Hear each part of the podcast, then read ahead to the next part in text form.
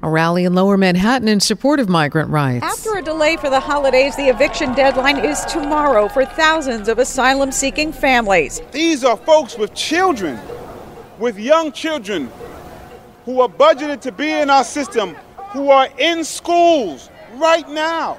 Public advocate Jumaane Williams among those calling on Mayor Adams to drop the 60 day rule that former City Council Speaker Christine Quinn, who now runs homeless shelters, called harassment. They think ripping children out of their beds will make these families leave and go back to their countries of origin.